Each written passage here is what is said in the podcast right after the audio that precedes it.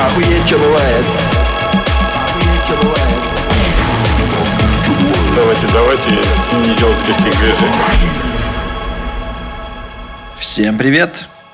Это ОЧБ подкаст, выпуск номер 59.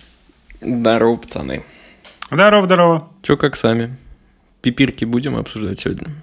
Пипирки. Нет, а мы будем числа обсуждать? Непонятно. Но маленькая, маленькая вставка про число 59. Это 17 простое число, что замечательно еще и тем, что 17 тоже простое число. Нихуя себе. Вот Совпадение. это совпадение. Не думаю. Блин, на самом деле, да, надо сказать, что у нас есть чат в телеге. И в нем оказались несколько разгневанных мужчин, которые такие, эй, ребзя, где же рубрика про числа? Нам так нравилось. Поэтому непонятно, что с, что с ней делать. Ну, типа, оставлять, не оставлять. Если вам дорогая рубрика, присоединяйтесь к нам в чате, в тележке. Ссылка есть в описании. А еще поставьте нам лайки, оценки и вот эту всю хуйню. А, Сегодня у нас совершенно случайно а, сложился спецвыпуск. Такое бинго, когда все сюжеты объединены, объединены одной темой. И эта тема военная.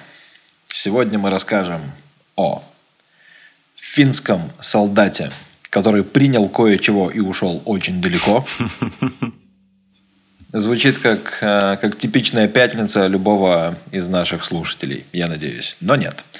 А После этого мы поговорим о японском солдате, который никуда далеко не уходил, но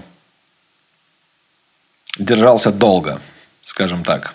30 лет. 30 лет чувак держался и оставался японским солдатом в довольно прикольных обстоятельствах. А на десерт, продолжая военную тему, мы расскажем о зверях, у которых были настоящие воинские звания. И да, их было довольно много. Да, иногда даже повыше, чем у их коллег эм, людей. А по сложившейся традиции, да, тот, тот м, прошлый выпуск, в котором мы говорили о письках в самом начале, его же можно считать началом новой традиции? Ну, получается, да. Расскажи нам о Обсуждаем писечные новости. Так вот, э, буквально на днях, 28 августа, в Уэльсе появилась петиция к правительству, которая требует, э, чтобы дракону, красному дракону на валийском флаге, нарисовали пенис, потому что его нет. А вдруг это дракон-девочка? Э, Нет, судя по всему, это дракон мальчик. Возможно, у них даже есть какие-то официальные подтверждения. Э, Короче, я проверил, дракон, правда, никаких там дополнительных частей не имеет. Он совершенно бесполый, и это, блядь, ну куда это годится? А знаешь, что, что, что значит э, принц Уэльский? Ну, или по-старому валийский? Нет. А что это значит? Как ни странно, он уже э, примерно 800, кажется, лет не имеет вообще никакого отношения к Уэльсу. Последний, последнего уэльского принца, настоящего, который тамошний был, англичане, собственно, порубили. Ну да. И с тех пор принцев, э, при- принца Уэльского назначают, назначает, э, собственно, английский монарх. э, Обычно это старший сын. И вообще никакого отношения к Уэльсу не имеет. Почему, блин, Уэльский, хуй его знает. Довольно э, лицемерно. Но они как, как бы тонко напоминают э, валийцам о том, что помните, помните, у вас раньше были принцы, а теперь нет. А последнего мы порубили. Чисто английский юмор. Причем это такой, типа, значок, значок, что вот ты будешь наследником престола. Э, Оно, в общем, не обязательно. Пара принцев пропустили этот этап, пара наследников стали королями без этапа принца Уэльского, но вообще, типа, король назначает. Ну, вот ты будешь. Жди, когда я помру. Ну, при нынешних раскладах, мне кажется, что они заебутся ждать, потому что их нынешняя королева, она бессмертная. Мне нравятся все вот эти шутки, что типа динозавры еще застали ее на земле. Вообще британцы, вот в конце я буду рассказывать про всяких зверей, они вообще большие затейники и любители всяких традиций, конечно. Что ж, похоже, это все писечные новости на сегодня. Как-то неделя не удалась. Надеюсь, что в следующий раз будет лучше и больше. А подожди, а как ты ищешь эти новости? Ты такой в гугле в разделе, в разделе новости. А ты в анонимном режиме это делаешь? Нет, конечно. Нет, конечно. Письки. члены.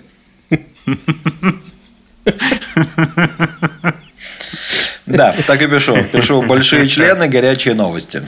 Срочно. Не в анонимном режиме, поэтому потом вижу соответствующую рекламу. Ну что там, пан, пан, кто там, поляк? Он поляк? Нет. Ну, короче, солдат чьей армии там накидался колес? Финский. А, И у него, финский. кстати, тоже была писька. Рассказать, что ли? Ну, Да. действуй. Жги. Это Илья. Ну что ж, в- в этот раз буду первым. Короче, был такой чувак по имени Аймо Аллан Кайвунен. Он э, работал финном и работал солдатом. Все это происходило в эпоху, ну, во время э, Второй мировой войны. Э, Он сначала пехотинцем был, потом записался в разведывательно-диверсионные лыжные части и, в общем, э, работал разведчиком на, Как кажется, ну, как, как это называется? кажется, А? он нав- навострил лыжню.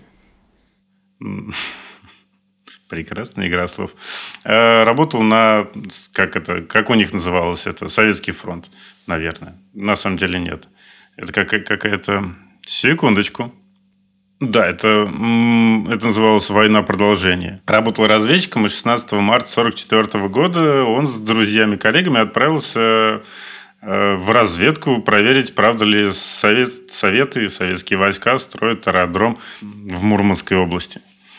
И по пути наткнулись на советские какие-то части, и их финнов обстреляли из засады.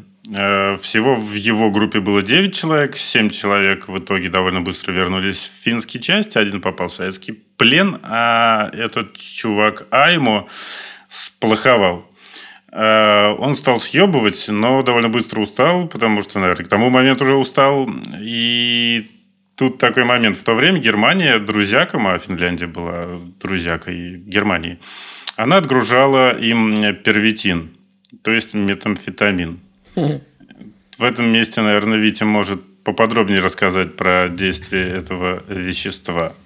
Нет, я позволю тебе продолжить без дополнительных э, комментариев. Давай скажем просто, Ну, короче. если кто-то не знает, то он, мягко говоря, бодрит. Бодрит? Бодрит, да. Да. Ну, в общем, его жрали, чтобы долго оставаться в, в бодрости круглые сутки там на, на посту сидеть.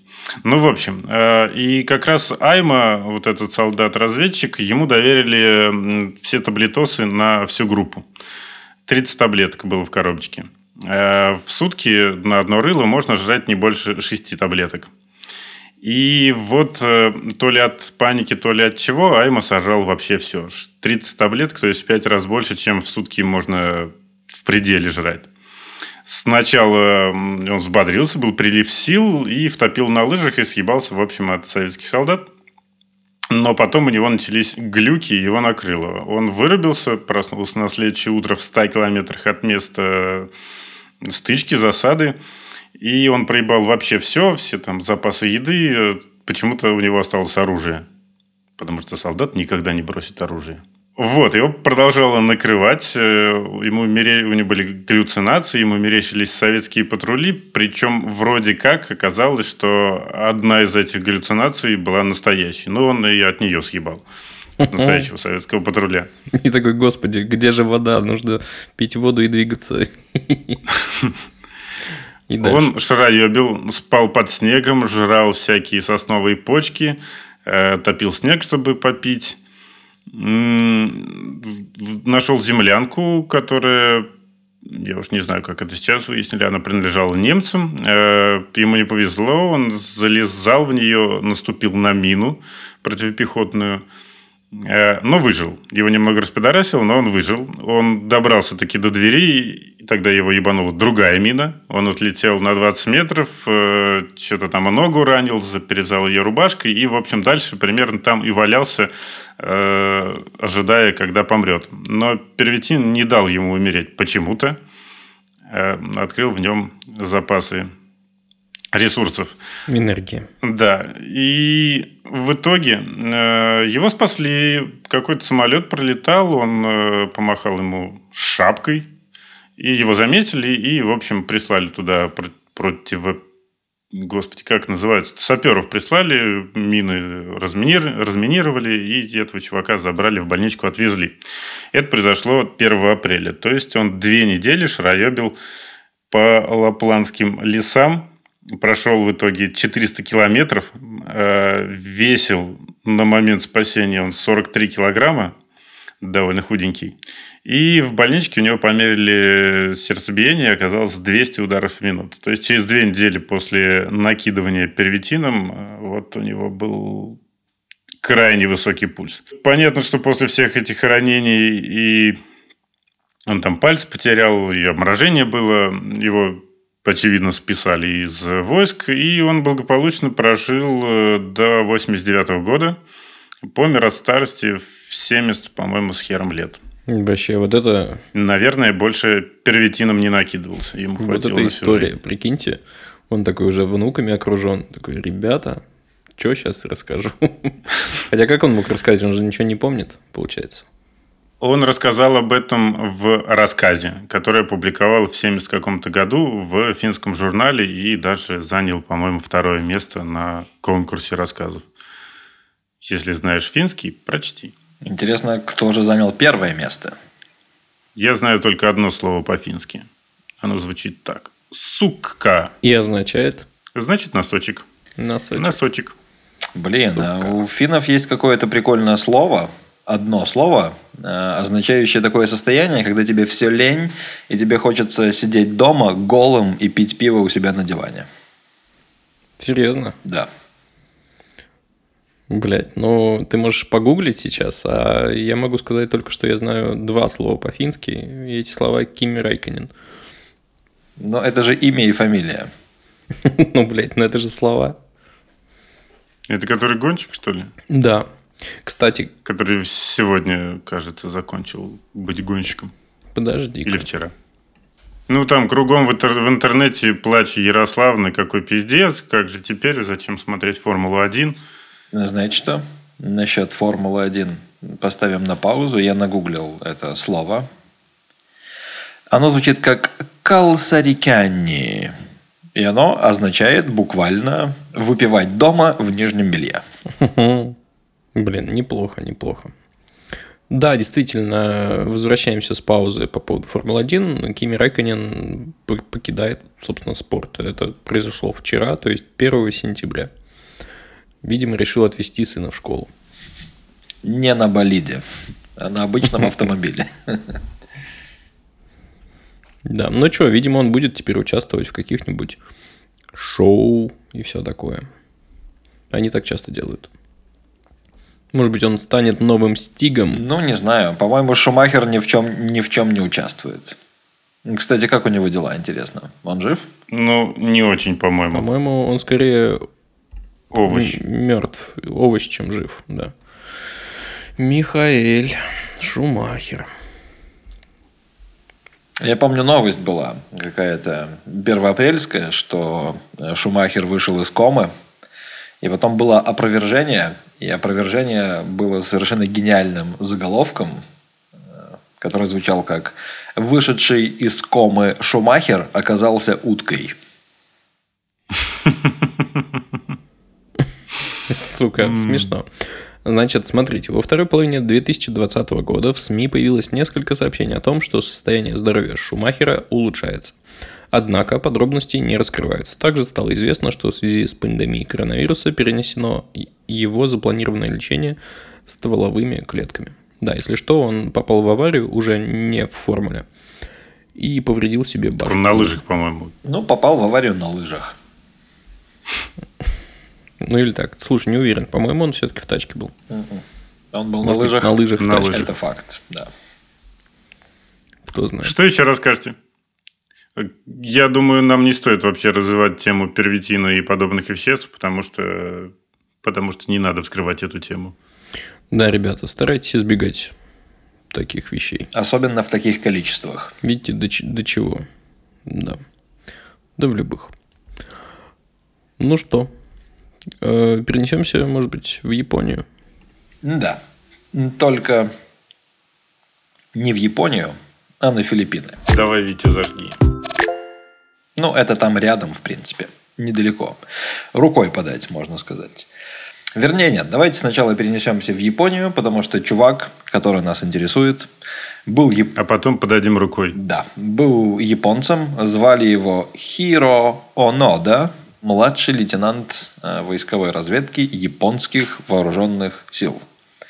Это его полностью характеризует как человека и... И как, ли- и Японца. как личность, да, совершенно верно. А также еще мальчика молодого, вероятно. Все хотят потанцевать? Э, В общем, начинал он как... Сука. Как мальчик молодой. Совершенно верно. Как молодой мальчик, э, который э,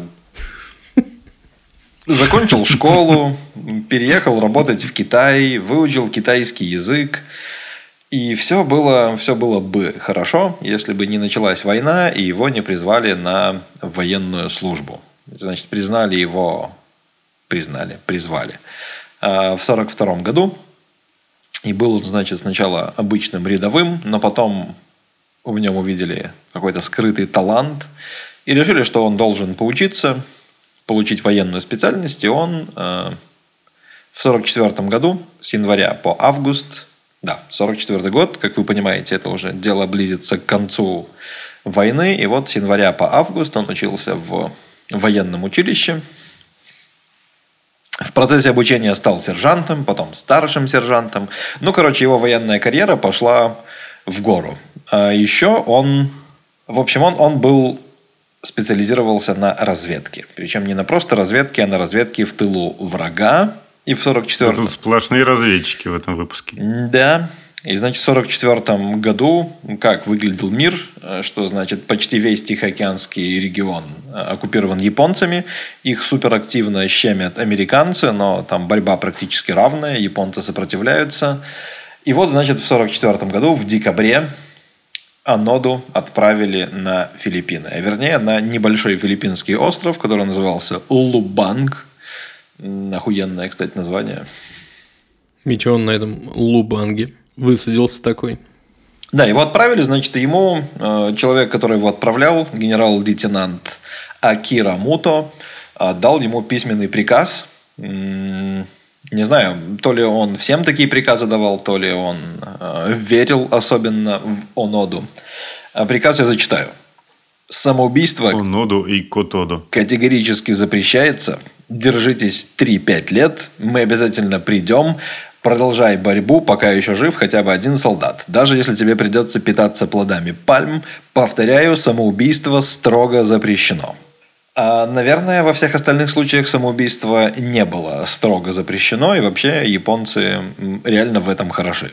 Не знаю, можно ли... Блин, как он может запретить самоубийство? Это Ну, почти ви- как запретить смерть. Смотри, Илюша, какая история с самоубийствами в... Его потом прицали бы и похоронили бы в выгребной яме. Нет, история с самоубийствами в японских вооруженных силах разных годов и веков, она в том, что ну, там очень многое построено на чести, долге и вот этом всем. И как бы лучше в плен не попадать, лучше не позорить себя, семью, э, блядь, военно... военную машину Японии, а просто разрезать себе живот. Поэтому, вероятно, чувак отдельно ему наказал. Не надо так делать, если что. Э, Ну, при том, что в военных делах э, как бы самоубийство в некоторых случаях рекомендовалось. Например, если ты э, располагаешь какими-то секретными ценными сведениями, и ты вдруг попал в плен, и тебя ведут на допрос, ну, совершенно очевидно, что... И у тебя в зубе спрятана капсула с ядом. Да, бывало и такое. И Ты, значит, раздербаниваешь этот зуб, глотаешь яд, И все. И тебе пиздец. Хотя, честно, я не уверен, что японцы прям заморачивались капсулами с ядом. Это какой-то, знаете, европейский гуманистический подход, чтобы ты мог купить себя максимально безболезненно. Японцы же, наоборот, избирали какие-то наиболее болезненные а, способы. Ну, Ну, а если тебя ведут на допрос, что ты сделаешь? В стену въебешься? Это ненадежно. Да, вероятно. Ну, в общем, э, они старались себя убивать, наверное, до того, как попасть в плен. Типа, остался один ты, у тебя есть меч, и там где-то на горизонте ползут вражеские солдаты. Ну, что ты можешь сделать? Вскрыть себе живот, произвести сёппуку. Это же так называется? Как-то так. Да.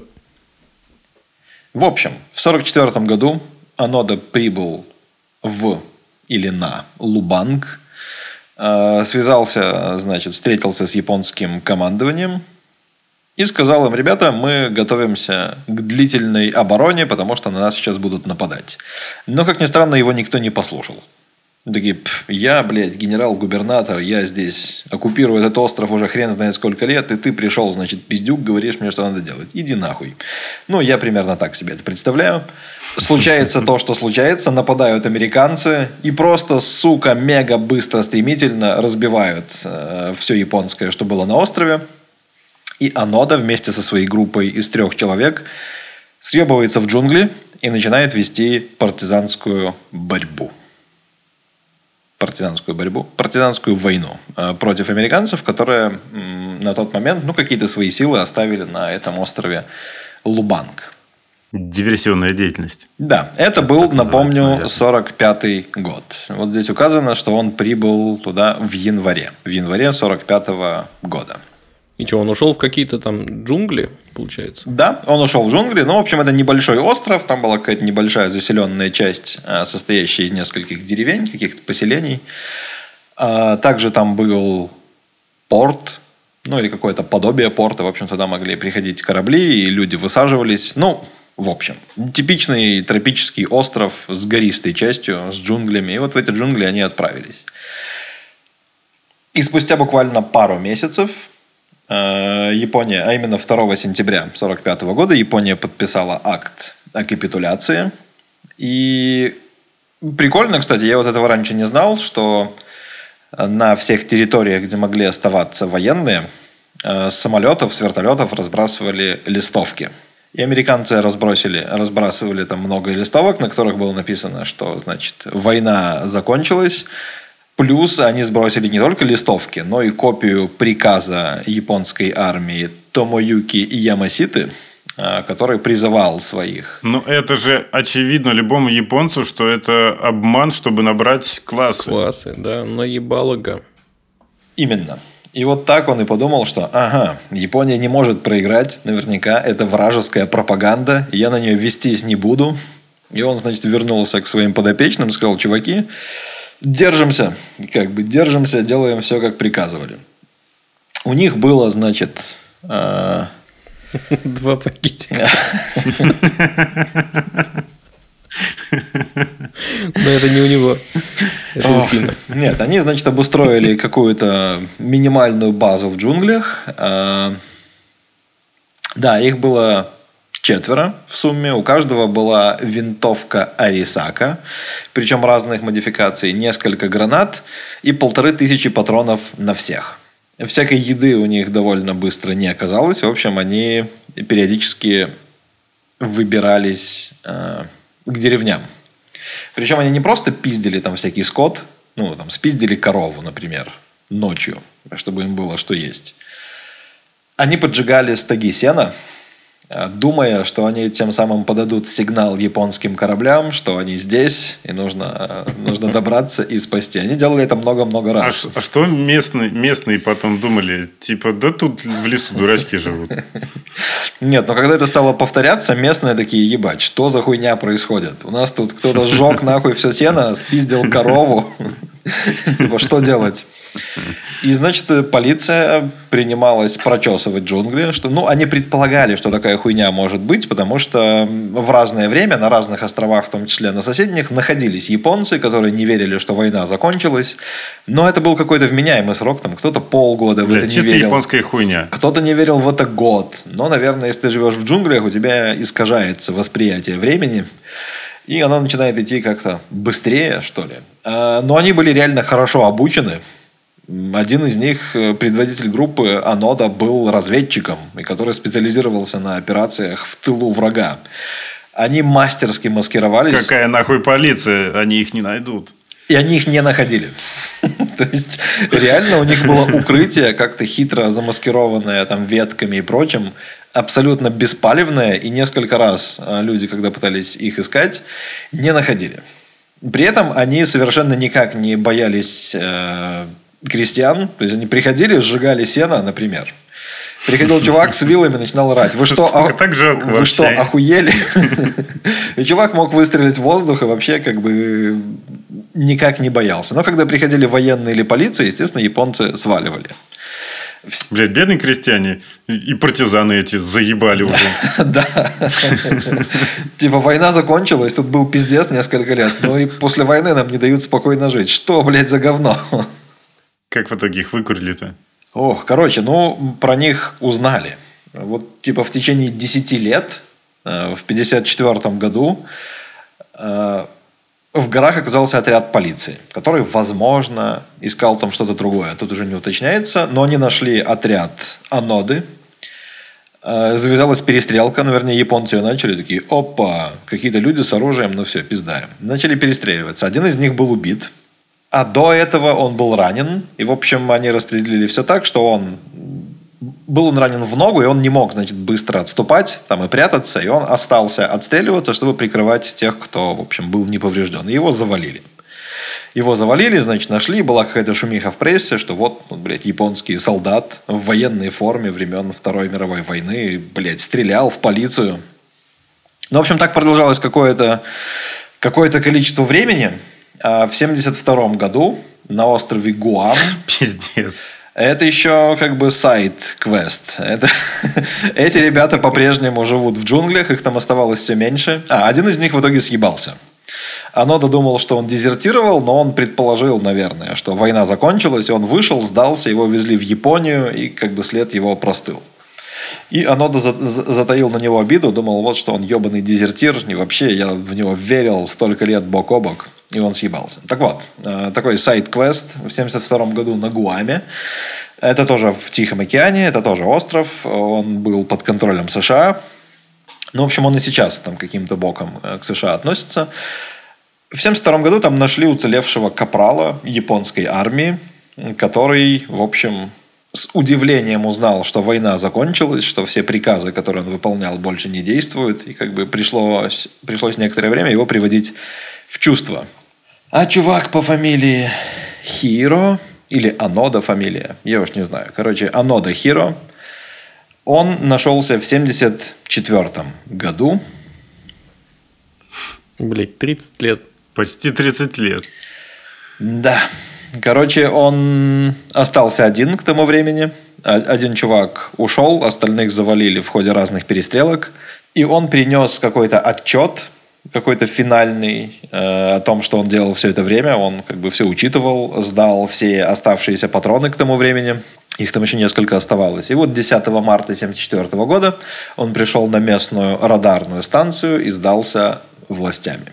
И когда ему реально рассказали и показали и доказали, что война закончилась, он очень сильно расстроился и заплакал. И на нем была э, та же самая военная форма, которая, естественно, и зашла на говно. Ну, то есть, там это реально были какие-то лохмотья, но всякие знаки отличия, какие-то там характерные элементы были, были в полном порядке. Оружие было в абсолютно прекрасном рабочем состоянии, потому что за неимением каких-то средств ухода они смазывали его коровьим жиром из тех самых коров, которых они пиздили у местных жителей. Ну, блядь, ну и опять же заняться нечем ведь особо. Сидишь, чистишь оружие. Да, и на самом деле э, ему по местным законам грозила смертная казнь, потому что они в итоге совершили несколько грабежей. как оказалось, они застрелили несколько полицейских в ходе вот этих вот регулярных перестрелок, но вмешался МИД Японии, а, его помиловали, как-то договорились и, в общем, забрали домой. Но дома он жить не смог, он подумал, что, ну, пиздец, как бы тут совсем другой мир, я безнадежно отстал от жизни. В итоге он свалил в Японию. То есть не в Японию, из Японии он свалил в Бразилию. Э, был очень прикольный момент, когда его встречали, а встречали его реально как героя. Сказали, чувак, вот это вот, блядь, верность, это, блядь, вот то, что надо. Ну, вы в курсе, японцы и верность – это такие как бы понятия, синонимы. И, значит, его встретила... Ему было 52 года на тот момент. Его встретил старший брат, а также родители, которым на тот момент было 86 лет. Отцу и 88 лет матери, которые были супер старенькие. Он, в общем, перед всеми извинялся. И в итоге свалил жить в Бразилию, где... Где и помер. Нет. Где много диких обезьян. Э, где существует большая японская диаспора. То есть за пределами Японии почему-то в Бразилии японцев очень много. Может быть, не больше, чем в США, но много. Э, ему заплатили денег за издание автобиографической книги. И он купил себе ранчо, и он себе купил 1800 голов скота. И еще через год он женился и, в общем, жил себе спокойно на, на этом ранчо. И даже стал директором, председателем общества под названием «Японцы Бразилии». Хм. И было прикольно, что в 96 году он снова посетил остров Лубанг. И, видимо, чтобы загладить какие-то прошлые... Коров вернуть. Прошлые промахи, скажем так. Нет, он пожертвовал 10 тысяч долларов местной школе. А, и тут поясняется, что, что от местной школы в 68 году они спиздили несколько кровельных листов, э, чтобы соорудить себе хижину в лесу. Но реально местные жители к тому времени еще не забыли, что он там делал. И как очень резко его восприняли, прогнали нахуй с санными тряпками. В общем, он больше не, не возвращался на Филиппины никогда в жизни. Вообще, охуеть история. В 68 году кровельные кровельные кровли да, спиздил, да? Да, да, да, да. да. То есть За 6 лет до... 20, 20 лет, 25 лет, 23 года ждал. Да. Потом, потом такой, типа, нет, все-таки хватит, да. хватит терпеть этот дождь. Заебали дожди. Нет, ну, возможно, у них было что-то до этого. Они как-то справлялись. Э, мне интересно, почему он не вернул коров, если у него в Бразилии было сколько там? 1800 голов, он не мог десяток вернуть, которые они напиздили там за все это время. Да, это было бы, мне кажется, символично. Насколько хватает одной спиженной коровы? Знаешь, зависит, зависит э, от того, как, ну, как ее, в общем, разделать и как хранить. Понятно, что за раз все не съешь. А ты можешь ее разделать, мясо все засушить каким-то образом, завялить. Да. Надо вялить. А, кстати, к подкасту приложим ссылочку. Я нашел отдельную статью, которая называется «Сопротивление японских военнослужащих после капитуляции Японии в 1945 году». И здесь есть целый список в хронологическом порядке а, людей, которые находились на разных островах в разных странах после войны это вот у них должно быть, должен быть логотип с резистором и проводочком вокруг него. Просто сопротивление бесполезно. Да, э, вот последняя информация есть из 2005 года, когда на филиппинском острове Минданао было обнаружено два э, человека, 87-летний лейтенант и 83-летний ефрейтор, которые прятались там, э, боясь наказания за дезертирство. Блин, они вот их следование долгу их доводит до какого-то уже маразма, честно говоря. Ну, то есть, неужели за все это время им не стало очевидно, что что-то ну, идет как будто немножко не так? Ну, через 30 лет, да. Что-то заподозрили. Через 30 лет, сука. Знаешь что, мне, мне кажется, что ты после, э, через несколько лет в джунглях, у тебя очень сильно меняется вообще восприятие мира и того, что, что нормально и что нет. Ты отвыкаешь от жизни в цивилизации. Возможно. И, в общем, ну, довольно тяжело, наверное. Но есть какие-то люди, у которых есть сено и коровы. Очевидно, что это мирное население, у него можно пиздить ресурсы. Они этим и занимались. Ну, ведь ему сказали, сиди тут 5 или сколько там, 7 лет. 3-5 лет, да. Ему запретили, Ну, запретили убить себя. Может быть, он убил бы, если бы ему не запрещали. Он же черточки должен был рисовать и перечеркивать. Он должен был понять, что эти 5 лет прошли. А еще ему ну- нужен был мячик обязательно. Ему нужен был мячик, на котором он должен был нарисовать себе друга и все такое. По имени Так, всем Уилсон. советую посмотреть э, фильм с, э, с кем, блядь, господи. С Томом Хэнксом. Хэнкс. С Томом Хэнксом, да. Про то, как он оказался на необитаемом острове случайно. Ребята, продолжение этой истории будет в конце выпуска. Ну вот вы говорите коровы, коровы. Те коровы были мирными. Да, меня зовут Ваня. Все началось с того, что я попал на статью о том, что звание овчарок в американской полиции, американской армии всегда выше, чем звание людей, которыми, ну, людей, которые о них заботятся. Типа их человеческих напарников. То есть, э, ты должен слушаться собаку, с которой работаешь? Нет, это типа такая... Псину эту? дань уважения, короче говоря. И потом я начал гуглить, типа, а вообще, что с животными в армии? Мы уже как-то рассказывали о бравом голубе, я помню, было такое. О крысах каких-то в виде бомб. И о голубях, которые направляли бомбы э, для авиаударов. Короче, животных так или иначе использовали. Блять, нагуглил удивительную хуйню. Э, В древности, когда люди воевали, например, с помощью слонов, оказалось, что на самом деле слоны не были такой уж прям силой боевой. Она, это была устрашающая хуйня. Ну, типа, особенно для тех, кто слонов не видел никогда. Типа, обычно ну, сталкиваются какие-то две армии не очень большие, а тут внезапно такая хуйня, там, двух-трехметровая, огромная, тяжелая, с бивнями, и такой, ебать, это вообще что? Вот, а когда противник к твоим слонам привыкал постепенно, они такие, ну, это слоны, это понятно, они тупые, их можно вот этак завалить. А, Короче, эффект пропадал, и более того, для борьбы со слонами использовали некоторые боевых свиней. Э, Не то чтобы свиньи могли загасить слонов, но они визжали как твари, ну, как свиньи. И слоны что-то очковали, прям нервничали, и ими сложно было управлять. Вот такая вот хуйня.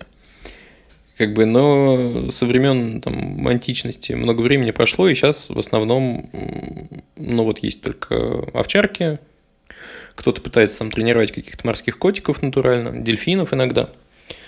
Но это все какое-то такое, ну, очень узкоспециальное в качестве экспериментов и всего такого. В основном сейчас животные – это скорее символы, то есть буквально маскоты каких-то подразделений. И в этом смысле, конечно, Британия, про которую мы уже говорили, она вообще впереди планеты всей. Ну, это вообще страна, у которой армия из современных стран примерно дольше, чем у кого бы то ни было, наверное. И что? И у них есть много приколюх с этим связанных. Например, во-первых, у них э, в доме премьер-министра живет кот. Кот мышелов. И как бы этот кот, он переходит э, там по наследству. Не, не может такого быть, чтобы в доме премьер-министра не было кота. Он всегда есть какой-то кот. Возможно, когда первый кончается, берут нового. И тоже называют пушок. Короче, животные им нужны чисто вот как для, не знаю, есть маскоты у футбольных команд, у баскетбольных команд, и здесь также. Типа просто формируют привлекательный облик, с ними можно сфоткаться, в общем, заряжают боевой дух, и там королевская семья приходит, с ними тоже э, фоткается, награждает их всякими званиями и всем таким. Э, Короче, существует сержант Стаффорширский бультерьер, и это, собственно, символ э, Стаффордширского полка. Его зовут Watchman IV, и он служит с 1998 года. А, со- Соответственно, до этого был Watchman 3 и так далее. Вероятно, будет когда-то пятый. У него есть специальная попонка с отличительными символами, вот воинским званием, сержант. А, И он посещает, скажем так, все торжественные э, мероприятия. Традиция началась с 59 года. За 62 года сменилось 4 Watchmana. Эм, Есть, например, хорек в Йоркширском полку э, у одного из эм, королевских гусар. Есть лошадь с литаврами. Блять, это нормально, когда есть лошадь. Нет, как бы да, Когда ты гусар, и у тебя есть лошадь. ты гусар, у тебя есть лошадь, но здесь вот так сформулировано. Это лошадь барабанщика с литаврами. А у королевских стрелков есть черная антилопа. Сука. Вообще больные ублюдки. А, ну, короче, на самом деле самое милое – это британский флот. И они довольно давно уже включают в состав экипажей э, котов. Собственно, это коты-мышеловы. Эм, но не факт. что- И, кстати, не знаю. Вот на современных кораблях крысы тоже же, наверное, есть. Наверняка они везде есть. Соответственно, коты мышеловы по-прежнему нужны в каком-то смысле. Не знаю, может быть, там уже мышеловки выполняют их функции. Но, помимо всего прочего, э, они, в общем, уют формируют и домашнюю обстановку. Вот. Котик вообще милый. Сидит такой в пушке на фотке. Потом покажу. Ну, прямо в дуле умещается. У братюнь британцев, австралийцев э, тоже по- похожие традиции. Они любят животных. Вот, например, во время Второй мировой во втором батальоне второго пехотного полка служила черепашка Тим. Она вы- выполняла какую-нибудь боевую задачу? Я думаю, что она была примерно как кот на корабле. Ну, просто черепашка. Не, она- вот я вижу, что на черепашке на панцире написано белой краской «Тим», написан, э, ну, типа, полк и все такое, но я думаю, что она просто у кого-то жила и все. А вот, кстати, в Первую мировую и тоже в Африке в австралийском дивизионе связи служил петух Джек. И вот он выполнял караульные функции. Натурально. Сидит такой, блядь, вообще. Ну, То есть петух watchdog. Ну, по сути, во- watch... Watchcock.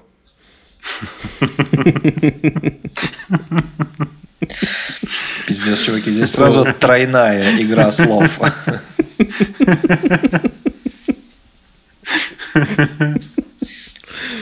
Ох, да. В очкок. Во что?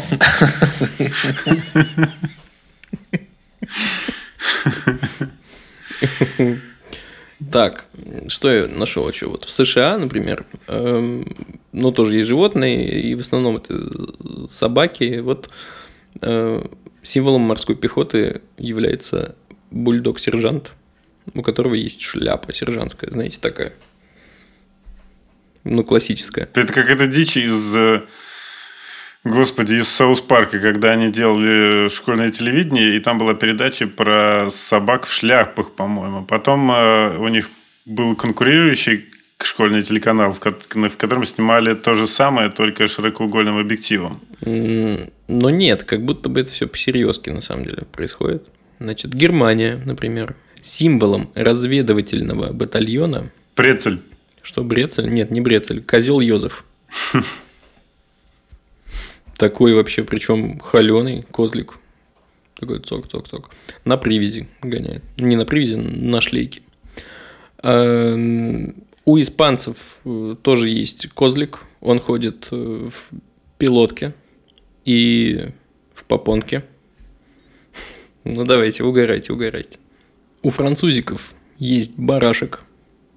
И если я правильно читаю, его зовут Массад. И в переводе с арабского это значит удача. Вот. э, Это пятая удача уже, которая служит в первом полку стрелков. Вот. И они все имеют чин капрала. А вот третий, этот Массад, Массад третий, был удостоен медальки за какие-то заслуги.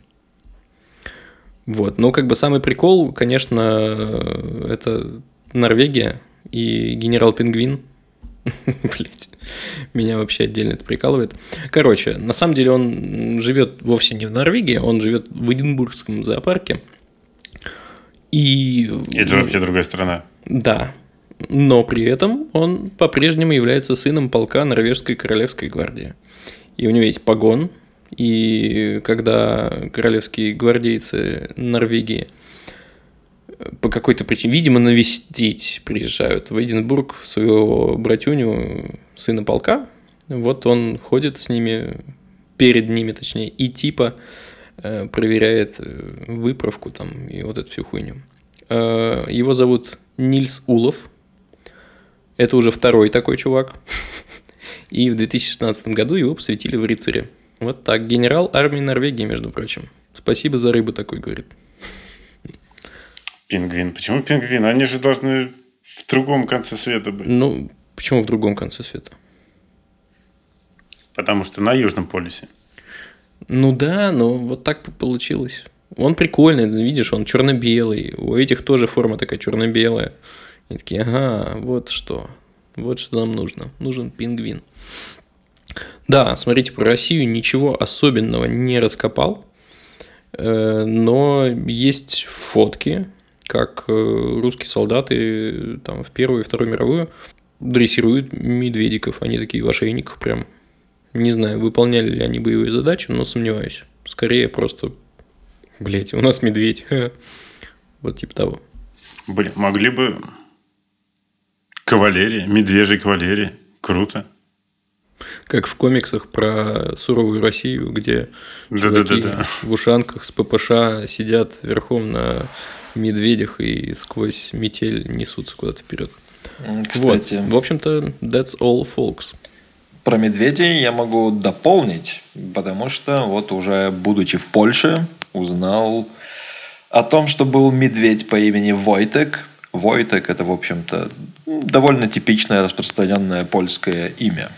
А, Значит, в 1942 году, э, когда армия Андерса была направлена из СССР, ну, там, значит, собрали всяких арестованных поляков, сформировали в армию и через Ближний Восток, через Среднюю Азию двинули их к Средиземному морю, чтобы потом высадить в Италии и, в общем, продвигаться с той стороны. Ну, я не буду сейчас на всех исторических подробностях останавливаться. Короче, дело было так, что когда они проезжали через Иран, встретили мальчика.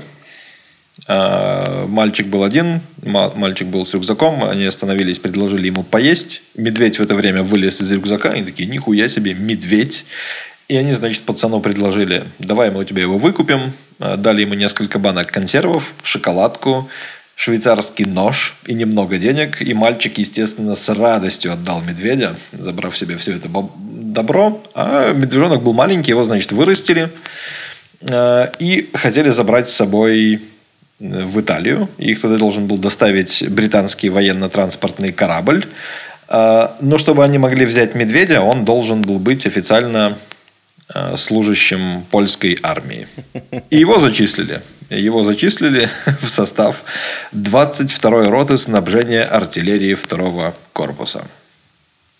А, И, в общем, он даже как-то поучаствовал в легендарном сражении при Монте-Кассино. Но там его участие скорее было символическим. Типа к нему привязали какие-то здоровые сумки и считалось, что он подавал значит, боеприпасы. Блять, у них во время боя еще находилось время для угара. Такие, а давайте привяжем сумки, будет приколюха. Сфоткаемся. Блять, так что ли? Да, а когда они там, значит, победили, э, все, кто остался в живых, их забрали британцы и привезли в Великобританию, а именно куда-то там в Шотландию. И в итоге этот медведь остался там, его поселили в зоопарке, и местные его очень полюбили, он какое-то время жил там. Ебать, это же один и тот же зоопарк, где пингвин Йозеф. Эдинбург?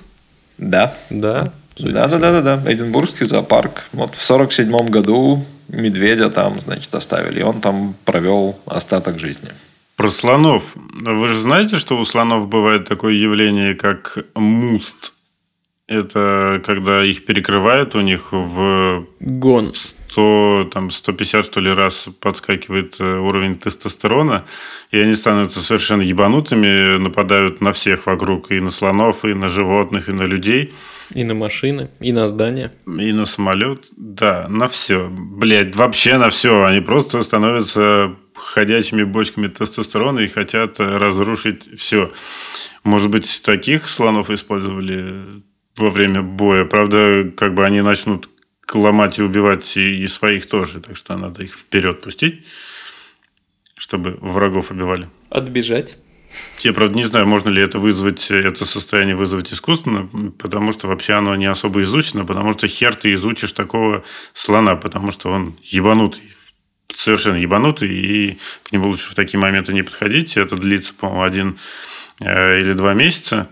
И все это время слона в каком-то защищенном, укрепленном э, вольере, клетке держит, э, подсыпает ему какие-то там транквилизаторы и кормят с лопаты блинами. Охуеть, то есть каждый слон через это проходит. Типа пубертатный пере- период Ну, какой-то.